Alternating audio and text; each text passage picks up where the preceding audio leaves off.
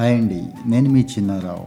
ఆరోగ్యం ఆనందానికి సంబంధించిన విషయాలతో పాటుగా రోజువారీ మనం ఎదుర్కొనే సమస్యలకు కూడా మంచి పరిష్కారాలు చూద్దాం. నాకు బెస్ట్ అనిపించినవన్నీ మీతో షేర్ చేసుకుంటాను. ఈరోజు ఎపిసోడ్లోకి వెళ్ళిపోదామా?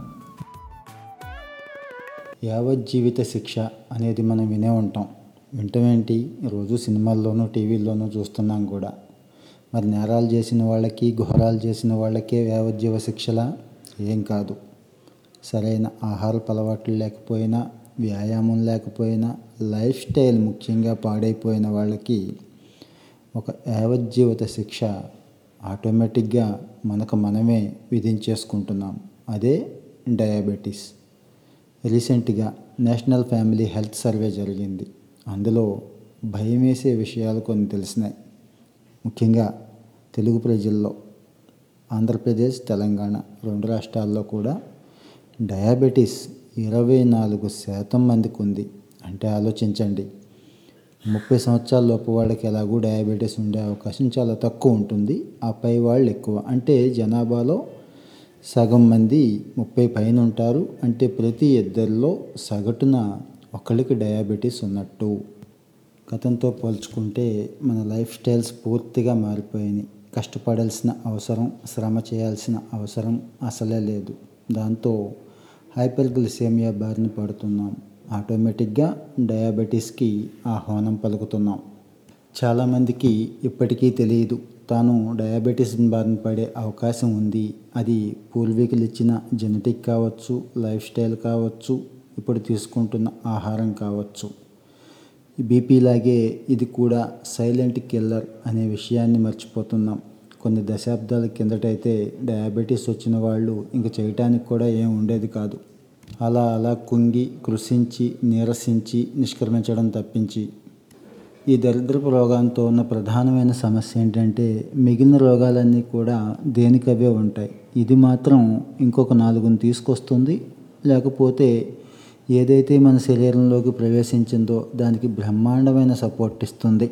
అటు బీపీకి గుండె జబ్బులకి కాలేయం పాడైపోవటానికి కిడ్నీ వ్యాధులకి ఈ డయాబెటీస్ బ్రహ్మాండమైన తోడ్పాటిస్తుంది.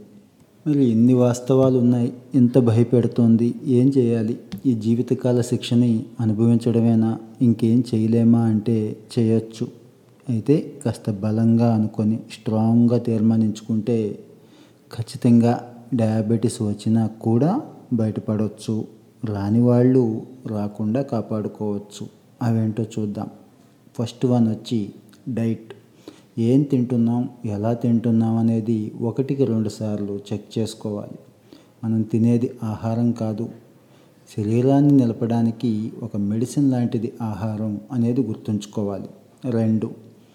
మనిషిని దేవుడు పుట్టించినప్పుడు రెండు కాళ్ళ మీద పుట్టించాడు. మిగిలిన జంతువుల్లాగే శ్రమ చేసి బతికి బతకమని సంపాదించుకొని తినమని ఐ మీన్ ఆహారాన్ని కూడా కష్టపడి సంపాదించుకోమని ఆ రకమైన మోడలింగ్లో ఉన్న మనం ఏమైపోయామంటే కంఫర్ట్స్కి అలవాటు పడిపోయి ఎటువంటి శారీరక శ్రమ కానీ శారీరక వ్యాయామం కానీ లేకుండా ఎంత వీలైతే అంత శ్రమకు దూరంగా ఉందాం. నడవాలన్నా కష్టమే నాలుగు మెట్లు ఎక్కాలన్నా బాధే. ఆ పరిస్థితికి వచ్చేసాం సో రెగ్యులర్ ఎక్సర్సైజ్ ఉండేలా చూసుకోవాలి.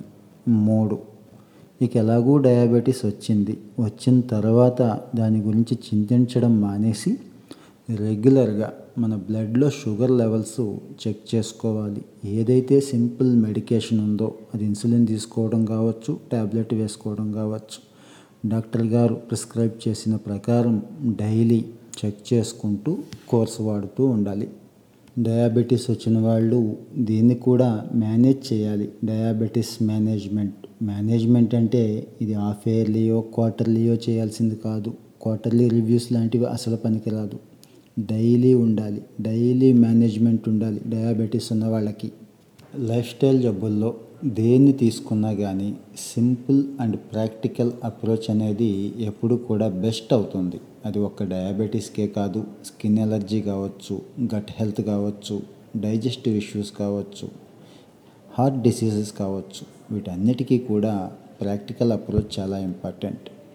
వ్యాధి డయాబెటీస్ కాబట్టి తీపిని మానేయాలి తీపికి దూరంగా ఉండాలి పంచదార మానేస్తే చాలు లేదంటే పంచదార బదులుగా ఈరోజు మార్కెట్లోకి చాలా వచ్చినాయి స్వీట్నర్స్ అని చెప్పి అవి వాడితే సరిపోతుంది ఇలాంటి ఆలోచనలు ఉన్నాయి ఇప్పటికి కూడా చాలామందికి డయాబెటీస్ అనేది తీపి మధుమేహ జబ్బు చక్కెర జబ్బు అన్నంత మాత్రాన చక్కెర నుంచి ఏమీ రాదండి. ఇవి గ్లూకోజ్ లెవెల్స్ ఎప్పుడైతే కంట్రోల్ చేయలేని స్థాయికి వచ్చేసినాయో దానివల్ల వస్తుంది దానివల్ల పెరుగుతోంది. సో మనం చేయాల్సింది గ్లూకోజ్ రిలేటెడ్ ఫుడ్ ఏదైతే ఉందో దాన్ని కంట్రోల్ చేసుకోవాలి. ఏదైతే కంట్రోలింగ్ ఫుడ్స్ ఉన్నాయో వాటిని మన మెనూలో చేర్చుకోవాలి. చిప్స్ క్రాకర్స్ సాసెస్ ఇలాంటివన్నీ కూడా పక్కన పెట్టుకోవాలి. అలాగే సాఫ్ట్ డ్రింక్స్ సాధ్యమైనంత వరకు దూరంగా ఉండాలి. కొంతమంది అతిగా ఆలోచించి మరీ ఓవర్గా వెళ్ళిపోవటం లేనిపోని అనర్థాలకు దారితీస్తుంది చక్కగా హోల్ ఫుడ్స్ అంటాం. గ్రైన్స్ నట్స్ వెజిటబుల్స్ ప్లెంటీగా మనకి లోకల్గా ఏవైతే దొరుకుతున్నాయో వాటిని తీసుకుంటే సరిపోతుంది. యాడెడ్ షుగర్లు సోడియంలు ఫ్లేవర్స్ వగేరా ఏమీ లేకుండా న్యాచురల్గా ఏ ఆహారం అయితే దొరుకుతుందో దాన్ని మన నాలుగుకి పొట్టకి కూడా అలవాటు చేస్తే చాలు. ఫుడ్ విషయంలో బాగా గుర్తుంచుకోవాల్సింది ఏంటంటే హై ఫైబర్ రిచ్ ఫైబర్ ఉన్నవి తీసుకోవాలి. అది ఫ్రూట్స్ కావచ్చు వెజిటబుల్స్ కావచ్చు గ్రైన్స్ కావచ్చు. మంచి ఫైబర్ ఎక్కడైతే దొరుకుతుందో వాటిని తీసుకోవటం ద్వారా ఓవరాల్గా డయాబెటీస్ కంట్రోలే కాదు పూర్తి స్థాయిలో ఆరోగ్యం కూడా చేకూరుతుంది మనకి. ఈ డయాబెటీస్ ఉన్నవాళ్ళు ఓవర్ వెయిట్ ఉన్నా వీళ్ళకి బీపీ ఉన్నా ఇవి యాడాన్స్ అన్నట్టు. ఈ యాడాన్స్ని లేకుండా కూడా దూరంగా ఉంచుకోవాలి. బీపీ ఎలాగూ తగ్గించుకోలేం. ఓవర్ వెయిట్ మాత్రం మన చేతుల్లోనే ఉంటుంది కాబట్టి తగ్గించుకోవాలి. ఫుడ్ గురించి ఎలా అయితే చెప్పుకున్నామో యాక్టివిటీ అదేనండి ఎక్సర్సైజ్ గురించి కూడా చెప్పుకోవాలి. ఖచ్చితంగా ఏ ఒక్క రోజు కూడా శరీరానికి సరిపడా ఎక్సర్సైజ్ ఉండేలా చూసుకోవాలి. ఒక్కరోజు కూడా మానొద్దు. అది మాత్రమే మన డయాబెటిక్ లెవెల్స్ని కంట్రోల్లో ఉంచుతుంది. సో డయాబెటీస్ అనేది జీవితానికి ముగింపు కాదు జీవిత శిక్ష కాదు. ఈ చిన్న చిన్న చిట్కాలు సూచనలు ఫాలో అయితే డయాబెటీస్ని కంట్రోల్లో ఉంచుకోవచ్చు. హ్యాపీ లైఫ్ని లీడ్ చేయొచ్చు.